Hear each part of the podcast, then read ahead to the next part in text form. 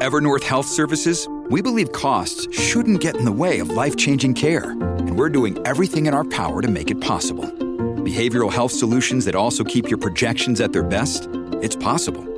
Pharmacy benefits that benefit your bottom line? It's possible. Complex specialty care that cares about your ROI? It's possible. Because we're already doing it. All while saving businesses billions. That's Wonder made possible. Learn more at evernorth.com/wonder. This episode is brought to you by Shopify.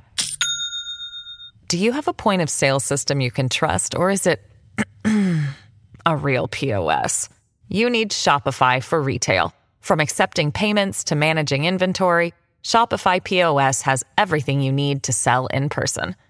Go to shopify.com/system all lowercase to take your retail business to the next level today. That's shopify.com/system.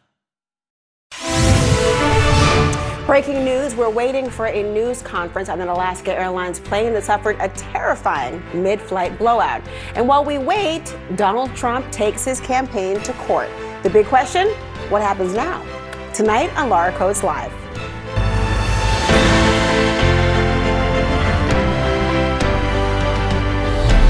Now, Donald Trump says that he's entitled, quote, of course, I was entitled as the President of the United States and Commander in Chief to immunity. But there's no of course about it, frankly. And tomorrow, a federal appeals court in Washington, D.C. takes up that very question of immunity. All this has, of course, never been tested before in court with good reason. We don't want to have presidents trying to be immunized all the time. What would that say about our country? But there is actually no reason that they haven't never given a reason or had a reason that no sitting or former presidents ever faced criminal charges. That is until now, of course. Arguing before the appeals court that his actions after the election were all just fine, that he's covered by what you might think of as some sort of a maybe it's a magical constitutional cloak of presidential immunity and that he cannot, he thinks, be prosecuted for his alleged efforts to overturn our free and fair election. And this one fact shows you just how important the whole thing really is to him. He is voluntarily sitting in a courtroom tomorrow instead of being on the campaign trail ahead of the Iowa caucuses that are actually one week from tonight. But can he convince the three judges of the D.C. Circuit Court of Appeals? It's a big question. A lot would have to happen. And by the way, it's not just the case in Washington, D.C., because Team Trump also wants the sweeping criminal conspiracy case against him and many others in Georgia to be thrown out. Why? What's he arguing? You guessed it presidential immunity.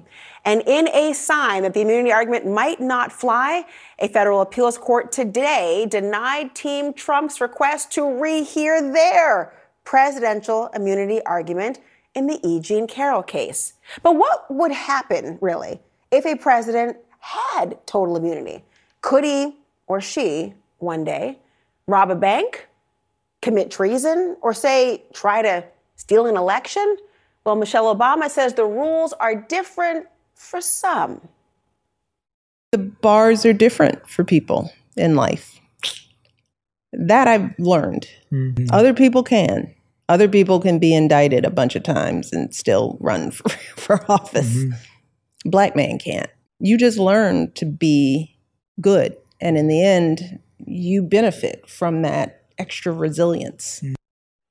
I want to get right into all this with attorney Jeffrey Toobin. You know him. He's the author of The Nine Inside the Secret World of the Supreme Court, as well as Homegrown, Timothy McVeigh, and the Rise of Right Wing Extremism. Jeffrey, so glad that you're here tonight. First of all, take a step back with me here.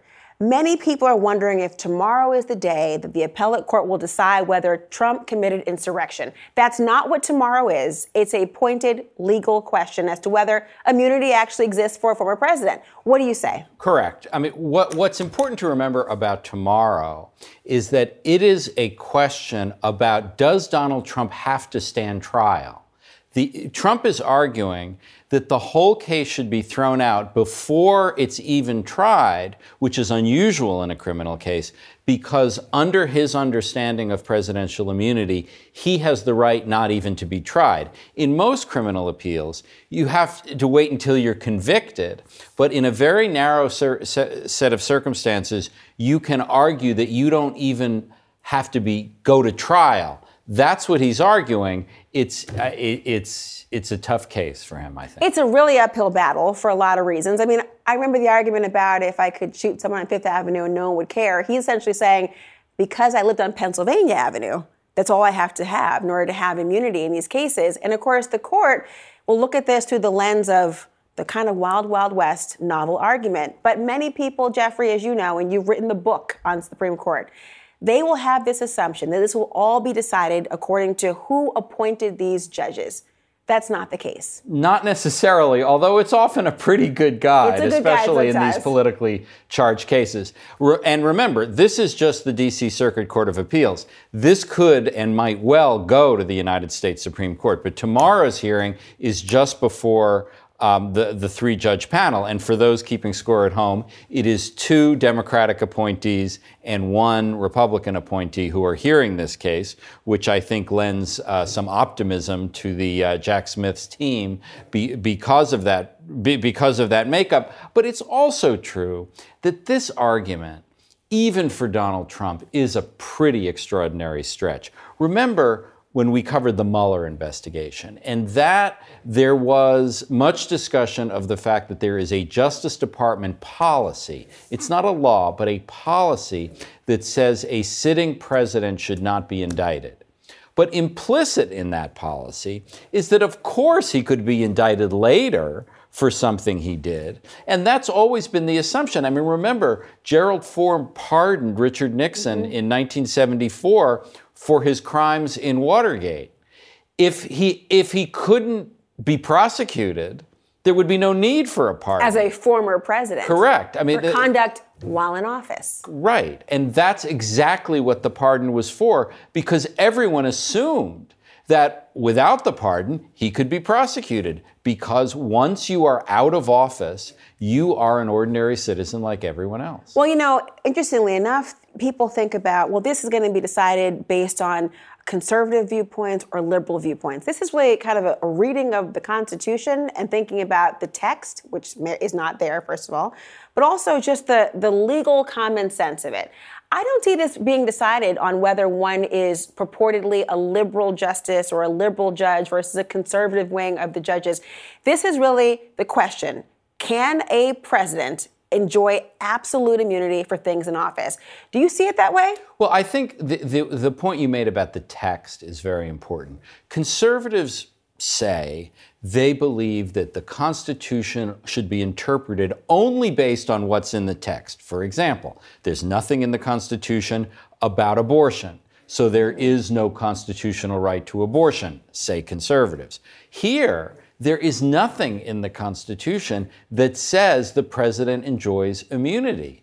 And in fact, everything in the Constitution suggests that after four years and going back to George Washington, you are returning to civilian life where you have the same rights mm-hmm. as everyone else, including the right and the opportunity, if you want to call it that, to be charged with a crime. The opportunity, opportunity is not the word I'm sure he wants to no, use, sure but not, you know, yes. it's not that word. But then, if you look at that, then does the argument surrounding who is this sort of strict constructionist, this fancy term for, well, hold on, if it's not really there, and I'm going to adhere to that, versus those who are thinking it's a living document, that it's more susceptible to being able to have more interpretations. Um, it's not so, you know, untimely and anachronistic. Does that all go away? That's my point. When you don't have any language in the Constitution itself, then it becomes a matter of, well, what was intended here? That somebody who has taken an oath, or somebody that is the former president of the United States or a president of the United States, they can really do whatever they want and be the head of the executive branch of government? See, th- this is why I think Jack Smith, the prosecutor, is in such in good sh- is in such good shape in this case because either interpretation, the strict textualist approach, the Constitution says nothing about presidential immunity from crimes. and the living Constitution approach, which says and implies the Constitution is the, the president is not above the law. Both both uh, approaches suggest that that Trump can face trial.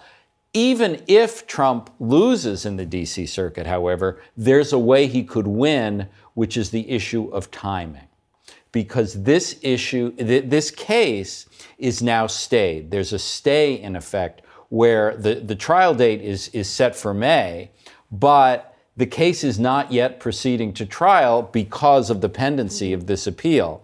What's equally interesting in this case is not just how they rule, but whether they continue the stay, whether um, the, the DC Circuit or ultimately the Supreme Court says, okay, we're going to hear this case, but we're going to let the trial proceed. That issue, in fact, if, if you are concerned about a, a, trial before the election, the, the timing issue is almost as important as the merits of the case you know, ultimately, this could go up to the Supreme Court. They've already said they're not going to weigh in on this matter specifically yet. It's why it's in front of the Circuit Court. It was already right. proceeding in that fashion.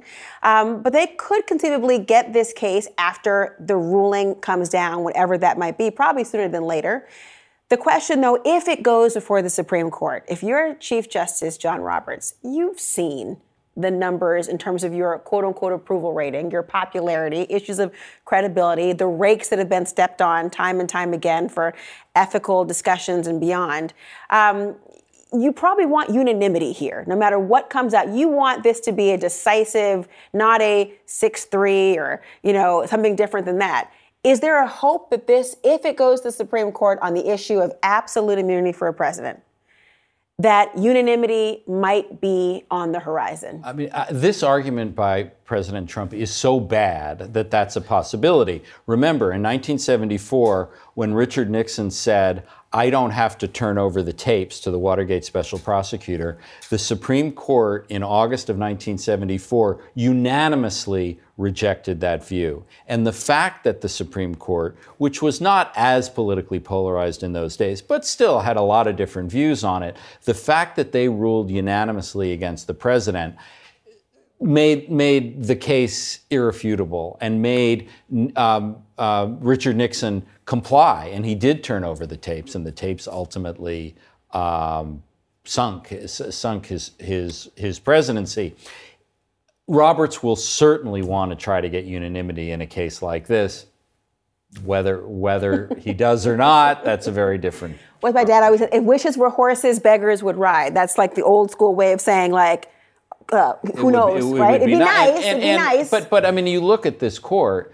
Um, and it is much more politically polarized than it's been in many years, probably since the 1930s. They're not unanim- unanimous on many right. controversial cases. I will say, you mentioned tapes, and of course, you're talking Nixon. I'm thinking Brad Raffensperger and what's happening in Georgia. And today, there was also a motion by the Trump legal team to get rid of that case on the same grounds of look, if I'm immunized one place, I'm immunized another.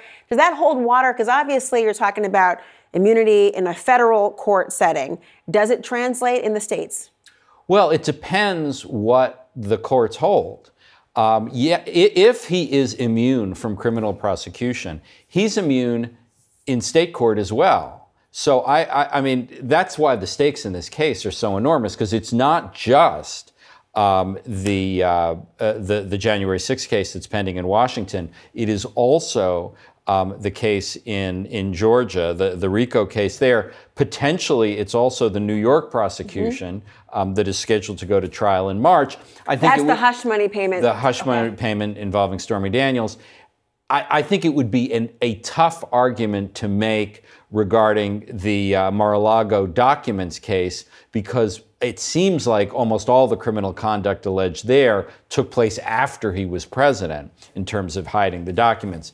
But I mean, the, the stakes in this case, the one that's being argued tomorrow, are bigger than just the January 6th case, certainly the Georgia case. You know, it is, it's, it's so true when you look, I mean, isn't it, you think about just in our conversation, the number of times we have to clarify which case we're talking about when it relates to Donald Trump. I mean, This is mind boggling to think. We have oftentimes, you and I talked about the comparisons with Watergate and beyond. Like, I almost feel like Watergate was, was a kitten playing with a yarn ball sometimes compared to what we see in the full scope of what's ahead here. And this Supreme Court is going to be looking at not just Nixon, not just even Clinton, but now a whole range of issues.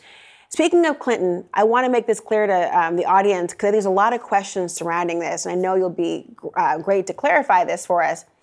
So many people are looking at the issue of civil um, civil litigation and conduct in office. They think of Bill Clinton and what that meant. Tell me why this is distinct. The idea of conduct in office, immunity, and prosecution compared to that. Well, remember that um, Bill Clinton was sued by Paula Jones for sexual harassment. And the Supreme Court held in that case, even though he was a sitting president, he could face the civil case. It Hold on, like I want to go live for a second. We've got the NTSB Thanks. news conference and in Leone, Benitez, Cardona, both of which are aerospace engineers for the NTSB and really specialists in structures, including uh, looking at the airframe, uh, the door plug and uh, the surrounding structure around the door plug. Now, uh, one of the NTSB's core values is transparency. We believe when we have factual information that has been verified that it's our duty to provide it to the public and uh, to the media. And so tonight we have a lot of information that they want that we want to share. First, I'm going to uh, provide a, a summary of the event from the flight data recorder. We're going to talk about what our survival factors group did today, and then I'm going to talk about what our systems group did today, and then we'll have some discussions uh, from about structures and what the structures group did. So, uh, for the summary of the flight data recorder, for, or from the flight data recorder. I'm going to read it. At 1706 and 47 seconds Pacific Standard Time, the aircraft departed runway 28 left at Portland International Airport. At 1712 and 33 seconds, the recorded cabin pressure dropped from 14.09 to 11.64 pounds per square inch when the aircraft was at approximately 14,830 feet and 271 knots. The cabin altitude greater than 10,000 feet warning activated. At 1712 and 34 seconds, the master caution activated. The cabin pressure dropped to 9.08 psi at approximately 14,850 feet and 271 knots. At 1712 and 52 seconds, the master caution deactivated. At 1713 and 41 seconds, the aircraft continued to climb and reached a maximum altitude of 16,320 feet and began to descend. The airspeed was 276 knots. At 1713 and 56 seconds, the selected altitude changed from 23,000 feet to 10,000 feet. At 1714 and 35 seconds, the master caution activated for three seconds. At 1716 and 56 seconds, the aircraft began a left turn from 121 degrees. The altitude was approximately 10,120 feet. At 1717, the aircraft descended below 10,000 feet. At 1718 and 5 seconds, the aircraft altitude was approximately 9,050 feet, and the airspeed was 271 knots. The cabin altitude greater than 10,000 feet warning deactivated. The cabin pressure was 10.48 psi. At 1726 and 46 seconds, the aircraft landed on runway 28 left at Portland International Airport. Now, the survival factors team interviewed uh, the remaining two flight attendants, one from the aft of aft of the aircraft and one for, from forward.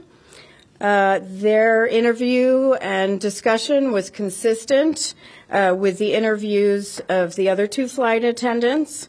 Uh, they also reported pretty significant crew communications challenges during the event.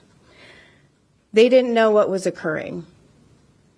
Uh, they uh, were certainly concerned, uh, they stated, about the four unaccompanied minors, and their focus was on them and the three lap children at the time.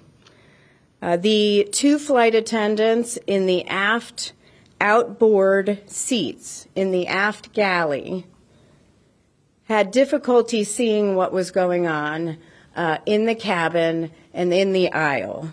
It's very difficult from that location to see anything. There is a very, very small mirror provided to look down the aisle. It's not sufficient.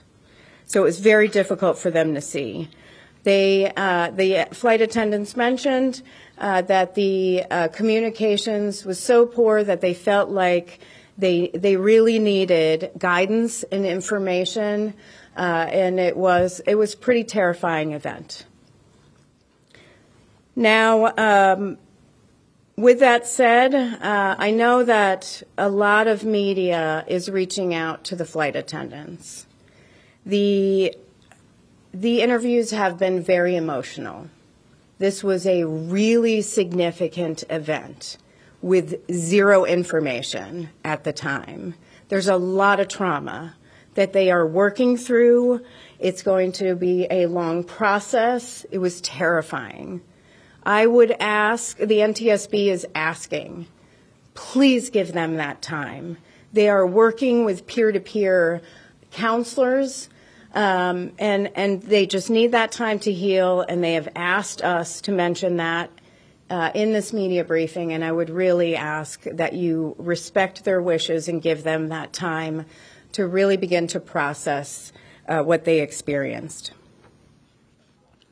Now, the cockpit door. Uh, we found today that the cockpit door is designed to open during rapid decompression. It is designed to open during rapid decompression.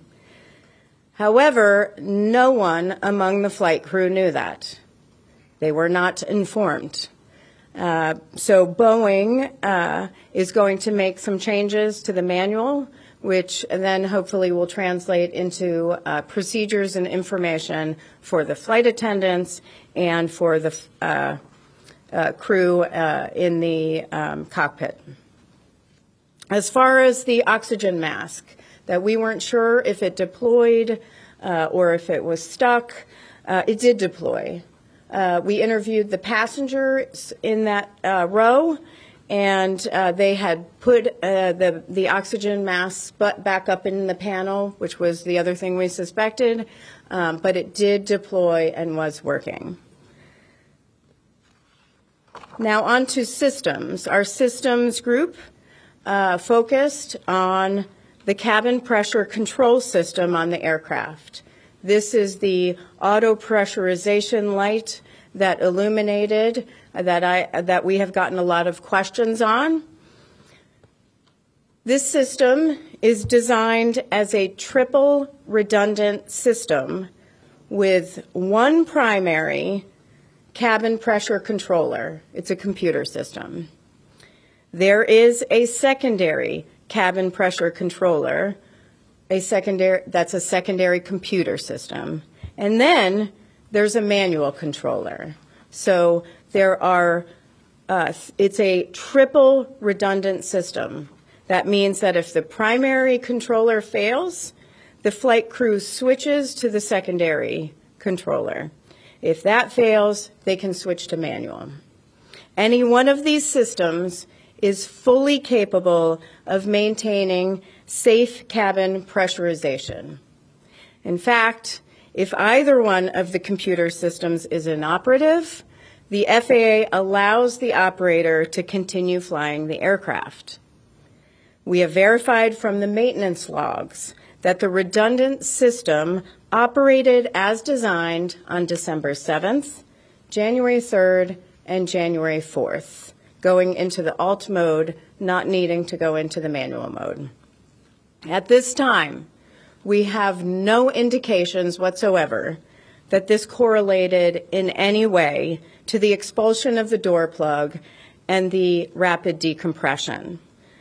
Now, the NTSB is very thorough, so we will uh, go back and look at the flight data recorder, and we will get data on cabin pressure. And we're also going to download the memory on the cabin pressure controllers. We may have to pull the units to see why it was acting up.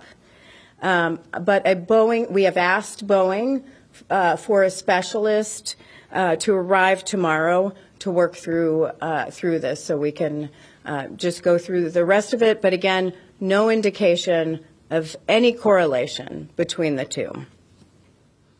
With respect to the ETOPS restriction, Alaska Airlines reported to the NTSB that their internal policy is to restrict aircraft with multiple maintenance, maintenance write ups for certain aircraft systems from flying ETOPS flights for a period of time. That's not required by the regulation. That is an extra step that Alaska Airlines put in place. Now, ETOPS stands for Extended Twin Engine Operations. What that means is that ETOPS allow, uh, permits twin engine air, airplanes to operate over a route that contains a point further than three hours flying time, three hours for this aircraft, from the nearest airport. And the restriction was put in place per Alaska as an extra step to ensure safety and to allow them to conduct maintenance. As for the structures, we, um, I want to start by thanking Bob, who all of the media successfully outed. Um, but Bob apparently was a star with all his students today. Um, I, I, I, really want to thank uh, the community overall. I, I can't thank you enough. Every time the NTSB asks for help, every single time the community pulls through. And I, I just want to say thank you to everyone. I especially want to say thank you to Bob. I'm sure he was a hit at school today. Um, so that's very exciting. Uh, we did go out at 7 a.m. this morning to retrieve uh, the door plug. Um, we are still looking for the bottom hinge fitting and a spring. It's a pretty large spring uh, the, the fitting is a green circular piece with a hole in it. Uh, it's not key to the investigation. This is not something that's key to us determining any, anything or ruling out anything. We're just fine. But it's always nice to have some of the pieces if you find it. And uh, if anyone does, please call um, uh, NTSB. Please email us at witness at ntsb.gov or contact local law enforcement. Again, I want to thank local law enforcement and the FBI for helping us also look uh, uh, throughout uh, the early stages of our investigation.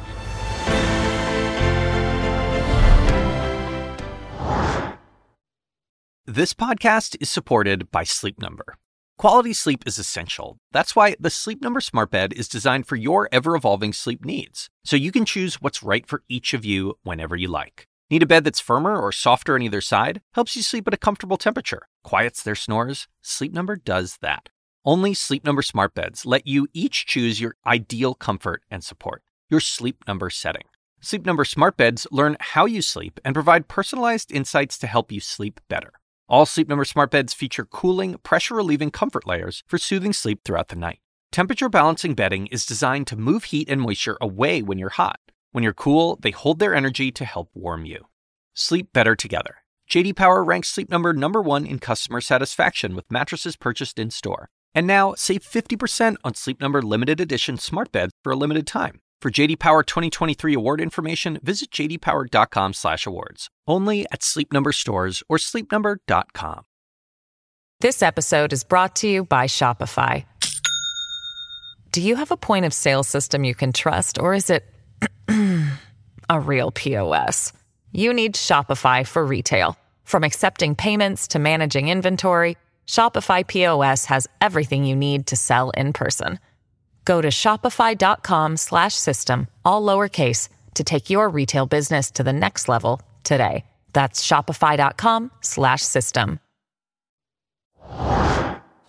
We've just been hearing from uh, the NTSB as they've given a conference, a press conference on what we have learned so far. They have detailed a lot of information about what we now know from the flight data recorder, also the system's operations involving what sort of system they would have had in place to inform them of reduced cabin pressure. It was a redundant system to tell them that if one failed, the other also would kick in. There's a lot of flight attendants who have been interviewed. They're very emotional right now understandably about the traumatic and what they call a terrifying and significant event. They are obviously uh, trying to work through what they saw. They had very little and poor crew communications at that time, unable to see down the aisle of the aircraft. They were very focused. We're learning now on the four four unaccompanied minors who were on this aircraft, including also there were three lap children they were very concerned with about. The cockpit door we also learned today was in fact designed, was designed to actually open during a rapid decompression in the actual aircraft. Unfortunately, no one of the flight crew was aware of that. So it added to the trauma and the terrifying experience of what they saw during that event. The oxygen did deploy and was in fact functioning, and we're learning more about this redundant system. And I want to turn to our panel right now to walk through a lot of this very important information. CNN transportation analyst and former Inspector General for the Department of Transportation, Mary Schiavo. Also, Dennis Tajer. He is the spokesperson for Allied Pilots, and has been flying for American Airlines for 30 years. Also, here is Miles O'Brien, CNN's aerospace analyst. Thank you all for being here. We're learning a lot about what they just walked through. And begin with you here, Mary, the NTSB chair, walking through the play by play of how it all unfolded, going through the actual flight data recorder to talk about the cabin pressure, the knot speed, the altitude, the master caution warnings, all that she talked about. What stood out to you? Well, I think what stood out to me is the you know the consistency of the flight. It was at 271 knots or about 310 miles an hour for it. Um, you know, it got to approximately 1,500 feet when something started happening. You know that that altitude is very significant because there are FAA regulations that say at that altitude, uh, that's the altitude that the plane is presumed that people can survive. Uh, a plane is supposed to be able to uh, correct to that altitude, so that was significant. But you know, it would have been good, and we understand that there was a problem. The circuit breakers weren't pulled. It would have been good to have the cockpit voice recorder to go along with that. But since the pilots and everyone else on board survived, they will simply just continue to interview them for the additional information that would have been on the cockpit voice recorder had it not been recorded over. Mary, at that point, um, were you thinking that you'd learn something additional other than an in person or otherwise interview? What would that cockpit recorder have been able to suggest or tell you that you couldn't have in an um, interview setting? Well, sometimes there are additional uh, sounds captured on the cockpit voice recorder that the uh, flight crew doesn't recall. Uh, sometimes there are sounds of uh, equipment and things that are occurring, turning on and off. Uh, you know, sometimes it's just the warning signals that's on there.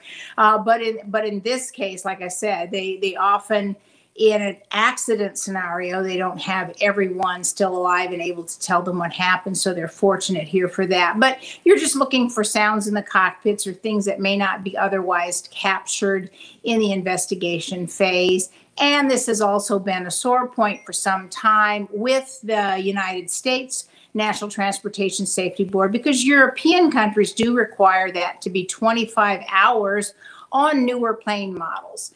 Um, and in the United States, it's two hours. I mean, Dennis, I have to tell you, I'm, I'm a little surprised every time I hear this data. I mean, one would think if a door or a part of a plane blows off for whatever reason, one would override the ultimate two hour or however many windows. You would want to have that data and recording preserved, but it's apparently not there. Um, Dennis, the chair said that the flight attendants and crew did not know what to expect in that situation, that Boeing will be working on informing personnel mm-hmm. going forward. Um, why wouldn't they know as part of their overall training and being on these aircrafts they're so familiar with? And how long could it take to get them up to speed? Well, they know what to do. A rapid depressurization we rehearse frequently in the simulator.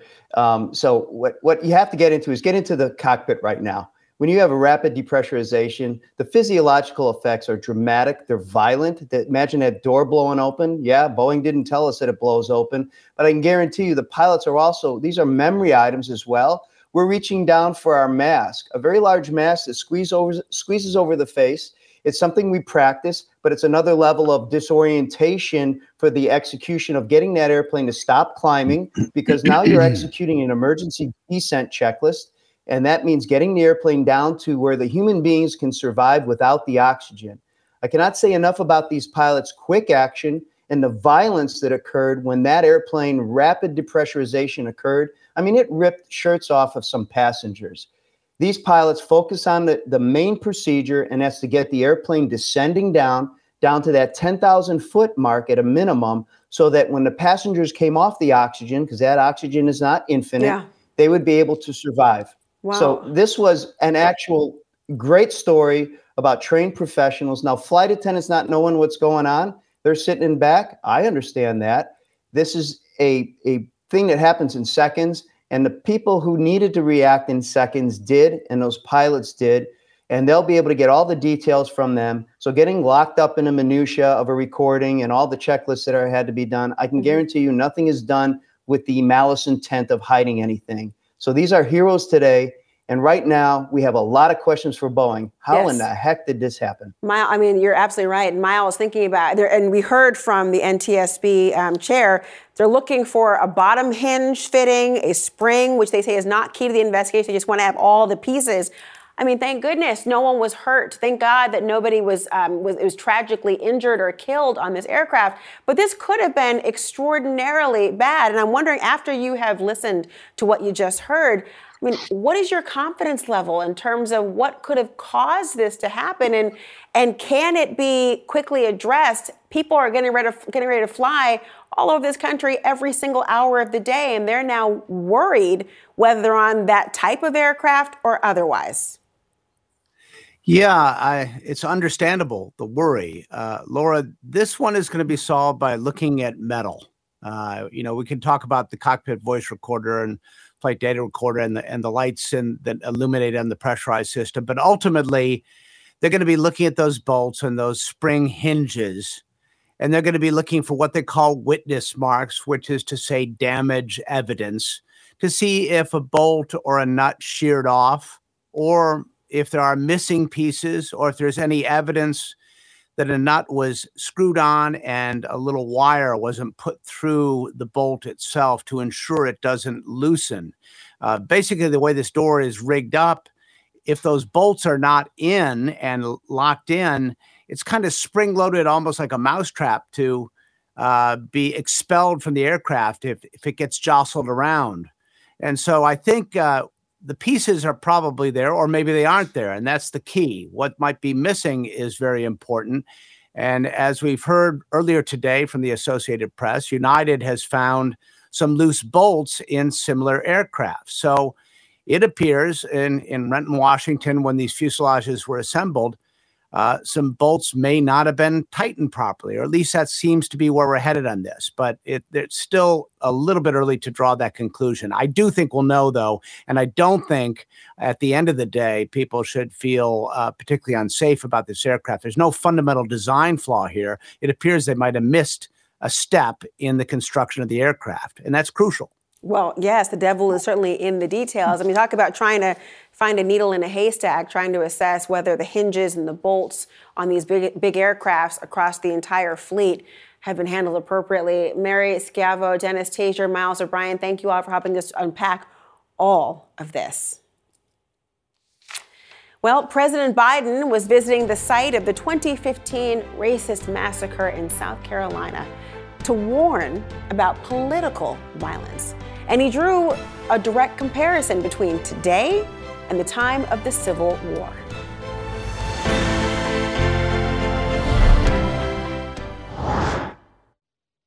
The assignment with me, Audie Cornish. So there have been arrests, suspensions, disciplinary hearings. They're shutting down graduation events. At this moment, the part of the protest that are admirable are young people calling attention to atrocities. Michael Roth is the president of Wesleyan University. I would like to make a space for them to do that as long as that space doesn't prevent other people from pursuing their education. Listen to The Assignment with me, Audie Cornish, on your favorite podcast app. The defeated Confederates couldn't accept the verdict of the war. They had lost. So they say they embraced what's known as the lost cause a self serving lie that the Civil War is not about slavery. There are some in this country trying, trying to turn a loss into a lie. A lie which, if allowed to live, will once again bring terrible damage to this country. This time, the lie is about the 2020 election. The election which you made, your voice is heard, and your power known. President Biden drawing a direct line from slavery, the Civil War, and Jim Crow to the very divisions of today, seeking to rally black supporters from the pulpit of the South's oldest African Methodist Episcopal Church, Mother Emanuel Church, the site of a racist mass shooting in 2015. Let's talk about now with Michael Eric Dyson, professor of African American and Diaspora Studies at Vanderbilt University. He is the co author of Unequal, A Story of America. Also, here, Alan Jenkins, professor at practice at Harvard Law School. He is the co author of the January 6th, the graphic novel series. So glad to have both of you here today. It's so relevant to pick each of your minds and your brains this evening. Michael, I'll begin with you. Um, President Biden returning to the very state that catapulted him to the top of the Democratic primary in 2020. You know, Nikki Haley is calling it offensive that he even gave a speech, a political one, at this very location. Um, but you call this vengeance, Biden. What do you say?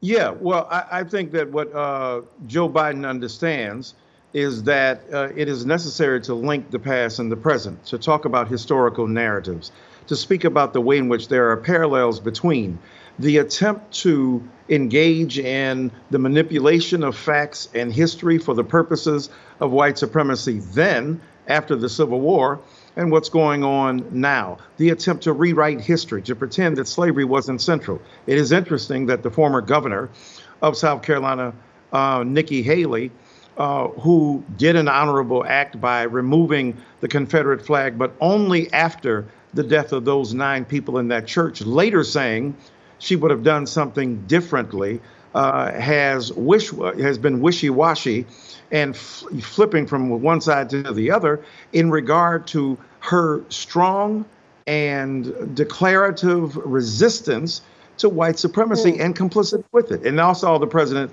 was trying to do is to say, this is what we've got to do tell the truth, understand history, rooted in the facts of the case, and talk about it in ways that common human beings understand. Well, Alan, to that point, I mean, he was not only talking about this in you know broad strokes from a 10,000 foot perspective, he also gave a litany of accomplishments that he has gotten done for the black community. He talked about uh, low black unemployment.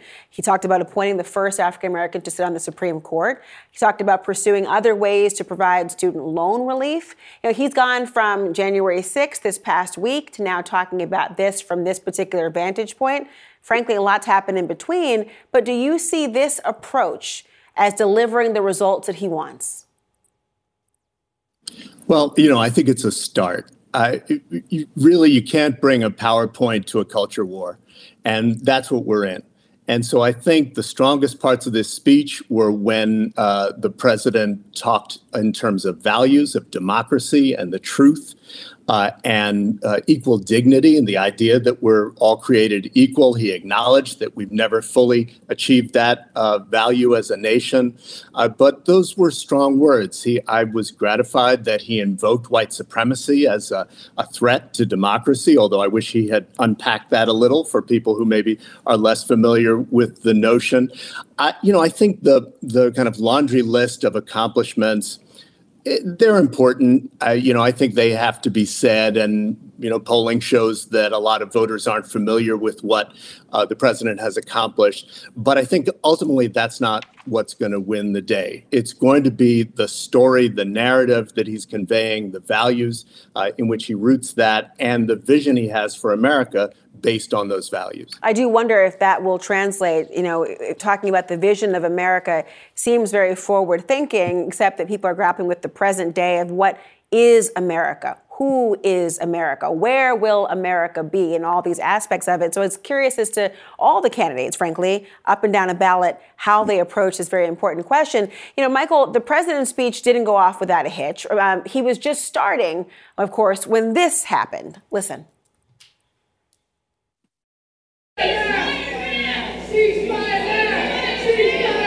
That's all right. That's all, that's all right. That's all right.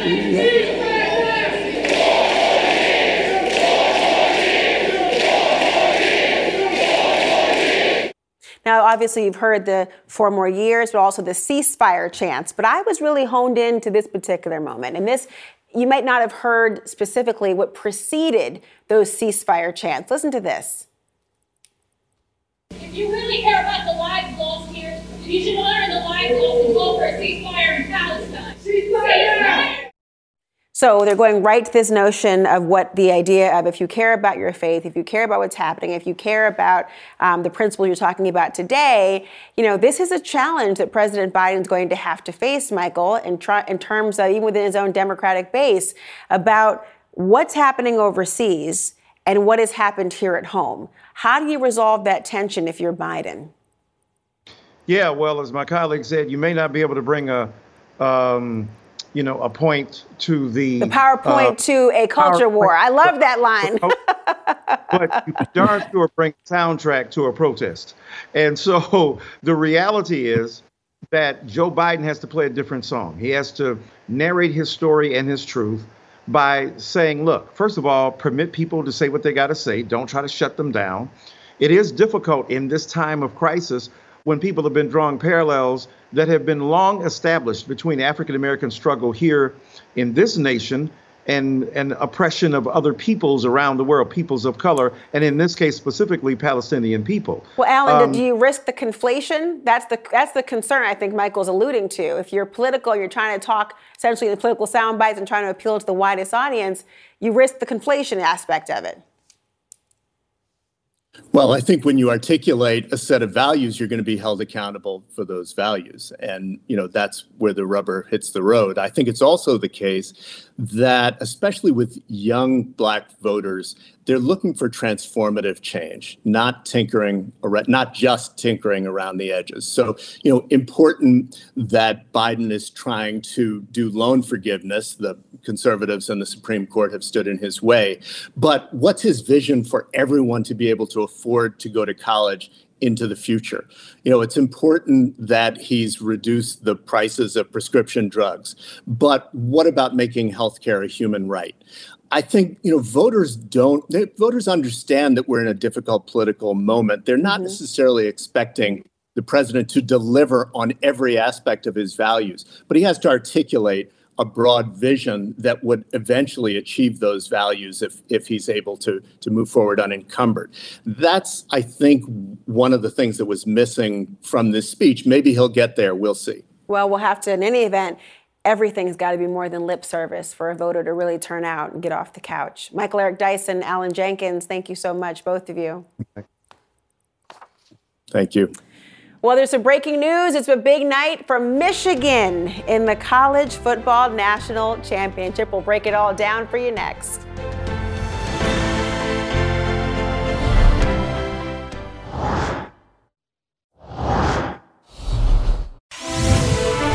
Well, look, someone had to lose their undefeated record tonight. The Michigan Wolverines are the new college football champs, beating the Washington Huskies 34 to 13 in a very intense game. It's also the Wolverines' first national championship win since 1997. Let's talk with senior contributor Kari Champion. Kari, I'm so glad that you're here. This is a huge win. It's a huge win for Michigan. Uh, just a quick recap: their season has not been easy. They have been battle tested. They were accused of cheating, stealing signs from other uh, opponents. Uh, coach, the head coach Harbaugh, was suspended for three games. They still went undefeated, and at the end of the day, they take home the biggest prize. And now I'd like to see what people have to say because Michigan, for some reason, has that Yankees feel to them, the Los Angeles Lakers feel to them. Uh, just teams just love to hate them, and they did it all. Well, they did it all and they did it well yeah. and decisively tonight. Thinking of another another league though, the NBA, mm. Draymond Green came back. He'd been suspended for what, 12 games? Yep. He came back. it's interesting because he has a podcast. I, I, I already know his future will be doing what we are doing. Mm-hmm. He'll be mm-hmm. sitting across from you explaining to you why he's so great. But um, on his podcast, he was very honest and he talked about how during the suspension, he thought about retiring. And the commissioner of the league, Adam Silver, had to tell him, guess what? You're making a rash decision. Do not retire. There's still so much more for you to do. However, and I know Draymond very well, and I'll say this a lot of the issues he was dealing with were self inflicted. So you can't say it's too much if you're not willing to take the responsibility. Um, too much is given, much is required. You don't get to make all this money and behave any kind of way and do whatever you want to do without people saying you're no longer allowed to behave that way. You get a reputation. The narrative was already created that he was a bit of a bully, that he was not paying attention to the rules. I disagree with that. I think he's a great person, but I think sometimes we all need a timeout, and that's what this was for him. Well, this is our timeout because the show is now over. Kari no, Champion, thank you. Soon. I know it's a timeout. I know, but it's a good timeout. I got to tell you, thank you. We'll be right back after a little bit to a little bit more of the show. Thank you, Laura. thank you.